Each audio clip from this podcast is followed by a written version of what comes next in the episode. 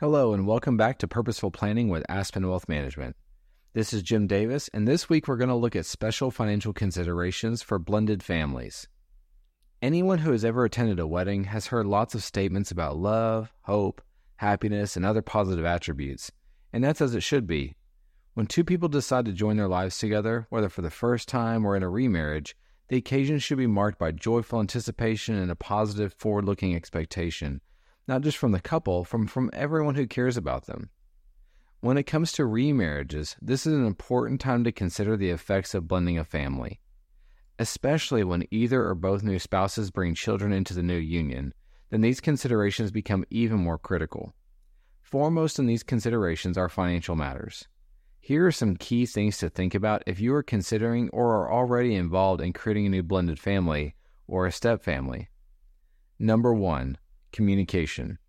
It's no secret that good communication is the primary foundation for any meaningful relationship, whether it's business, friendship, or maybe the most important of all, marriage. Open, honest communication must precede everything else, especially for two people who have decided to share their lives together. This is nowhere more true than with a couple's finances. In relationships across the world, many would describe financial infidelity, among other things like concealing spending or hiding financial accounts from a spouse, as nearly as destructive to the relationship as physical infidelity. And unfortunately, financial infidelity is all too common.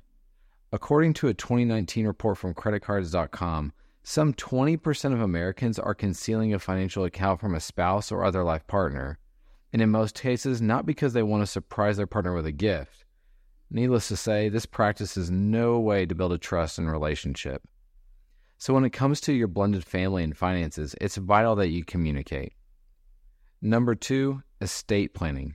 For new families with significant assets, it is vital to establish a clear understanding of the estate each spouse brings to the union.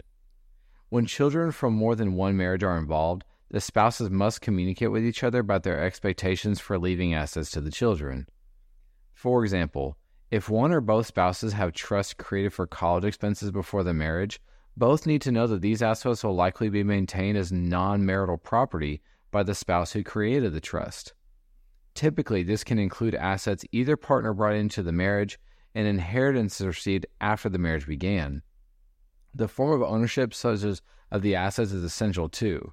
If they are held in account designated either tenants in common or joint ownership with rights of survivorship, they will typically be considered equal commingled assets belonging to both spouses.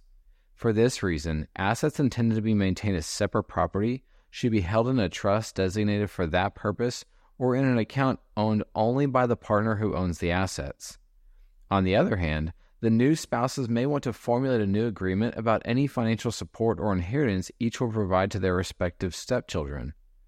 This point relies heavily on the success of communication. If you have managed to communicate well at the beginning, estate planning can be an honest and open and most importantly successful conversation. Finally, number three is your prior obligations and beneficiaries.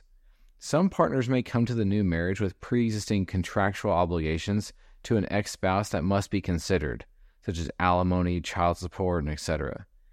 These should be clearly communicated to and understood by the new spouse.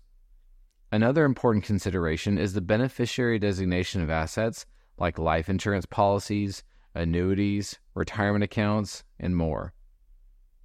Typically, these accounts have named beneficiaries who will receive the assets upon the account owner's death, often without going through the probate process. It is all too common for an old IRA account or life insurance policy, for example, to contain an out of date beneficiary designation that does not accord with the account owner's current intentions or estate plan. For this reason, it is vital for both spouses and a new blended family to review their life insurance policies, retirement accounts, and other assets with named beneficiaries to make sure that the designations reflect their current wishes because many beneficiary designations also permit the owner to set the percentage of the total benefit that will go to each beneficiary upon the owner's death. These percentages should also be reviewed to be sure they are in accordance with the owner's current intentions. As a fiduciary financial planner and wealth advisor, Aspen Wealth Management has the expertise and experience to provide financial guidance and advice for your family, always in your best interest. If you're interested in more financial insights like these, you can get them right now on our website. Just go to aspenwealthmgmt.com to read our blogs and get the latest insights. If you're interested in learning more um, or want to have a conversation further, you can listen to us through Alexa or in your favorite podcast app. Visit aspenwealthmgmt.com for our contact information or aspenwealthmgmt.com slash Alexa to learn more.